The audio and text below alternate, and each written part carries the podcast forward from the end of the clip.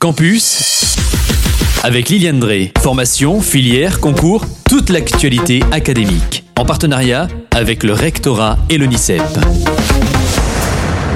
Et comme tous les jours, à la même heure, je retrouve Liliane pour Campus. Bonjour Liliane. Bonjour Kylian, bonjour à vous tous. Alors, on parle du chat GPT actuellement. C'est vrai que ce chat a de plus en plus de succès chez les jeunes, mais aussi chez les moins jeunes. Alors, ensemble, on va essayer de voir ce à quoi cela correspond, s'il y a des avantages à utiliser et surtout la vigilance à avoir par rapport à ses limites. Tout à fait. Comme vient de vous dire Kylian, il y a des avantages, il peut y avoir aussi des inconvénients il faut rester vigilant. Alors c'est vrai que on le verra par la suite hein, parce qu'on va le voir ensemble, mais certaines administrations euh, ne souhaitent pas que les membres de ces administrations l'utilisent. Alors tout d'abord, que voudrait dire GPT C'est un sigle pour désigner guide partition, tableau. Vous avez bien compris que c'était l'anglais, bien sûr, moi, euh, quand je parle anglais.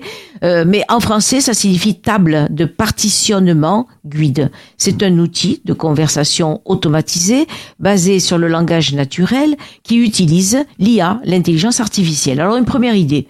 Est-ce qu'il aurait un intérêt à utiliser Chat GPT pour, par exemple, construire une lettre de motivation? Si on prend l'exemple de Parcoursup, parce que Parcoursup, on en parle souvent dans campus. Quand le jeune s'inscrit, il a une douzaine de vœux, par exemple. Hein. C'est une moyenne hein, sur Parcoursup.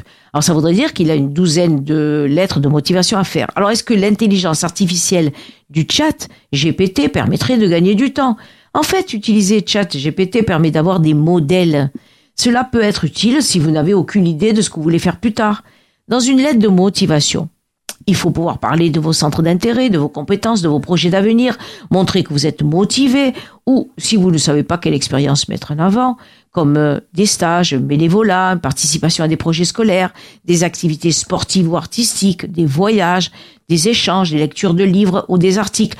En fait, ce chat peut vous permettre de vous, le, de vous donner ces idées. Mais quand on la sollicite, l'intelligence artificielle donne cinq conseils tout à fait pertinents bien comprendre les attendus d'une formation d'un recrutement, faire le lien entre votre projet personnel et ce qui est proposé, argumenter vos choix, faire ressortir vos atouts et soigner la présentation. D'ailleurs, honnêtement, hein, parmi ces cinq euh, conseils, si on veut parler du dernier point, la présentation, le chat GPT peut être utile hein, pour corriger l'orthographe des lettres, mais il faut penser à lui indiquer votre genre. Hein pour que l'intelligence artificielle puisse accorder correctement les participes passés, par exemple.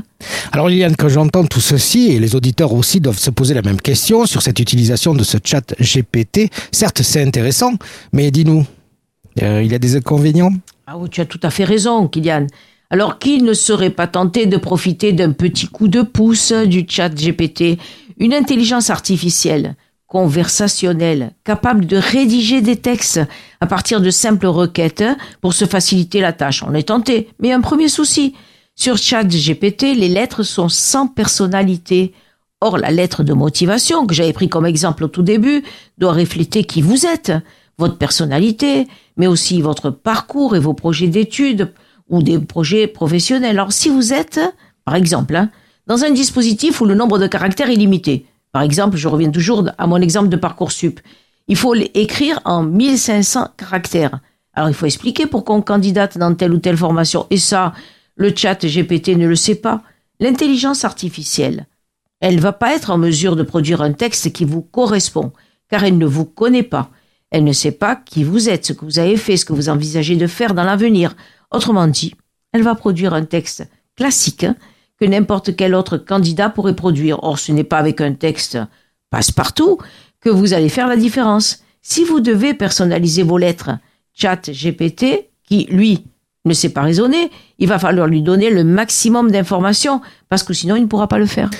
Alors, on peut penser quand même qu'en utilisant le chat GPT, on gagne du temps. En fait, pas vraiment. Ah parce que pour que, mais non, pour que l'intelligence artificielle intègre quelques éléments personnels, vous devez les lui indiquer dans votre requête. Plus celle-ci est précise, c'est-à-dire plus vous lui donnez d'informations, plus l'intelligence artificielle sera en mesure de vous proposer un contenu personnalisé. Alors pour cela, vous allez par exemple devoir lui indiquer exactement ce que vous recherchez. Et surtout, qu'une fois que l'intelligence artificielle a généré un texte, vous allez devoir faire un travail non seulement de relecture, ce qui est tout à fait normal, mais aussi de réécriture, puisque l'intelligence artificielle ne semble pas capable de rédiger un texte en suivant par exemple une consigne de caractère limité. Donc faisons attention à tout ça, restons vigilants. Oui. Il y a des avantages certes, il y a des inconvénients, il y a surtout ce que j'appelle moi des limites et, et ce n'est pas pour rien peut-être que certaines administrations ont préféré demander à leurs membres de ne pas utiliser le chat GPT. Et en même temps, l'homme est encore indispensable, que je sache. Tout à fait. Plus de conseils sur cette utilisation sur le chat GPT en allant sur l'étudiant.fr. L'étudiant, on connaît bien ici. Oh, on connaît bien, oui. Allez Liliane, à très vite. À très bientôt. Au revoir, Kylian. C'était Campus, toute l'actualité académique en partenariat avec le rectorat et l'UNICEP.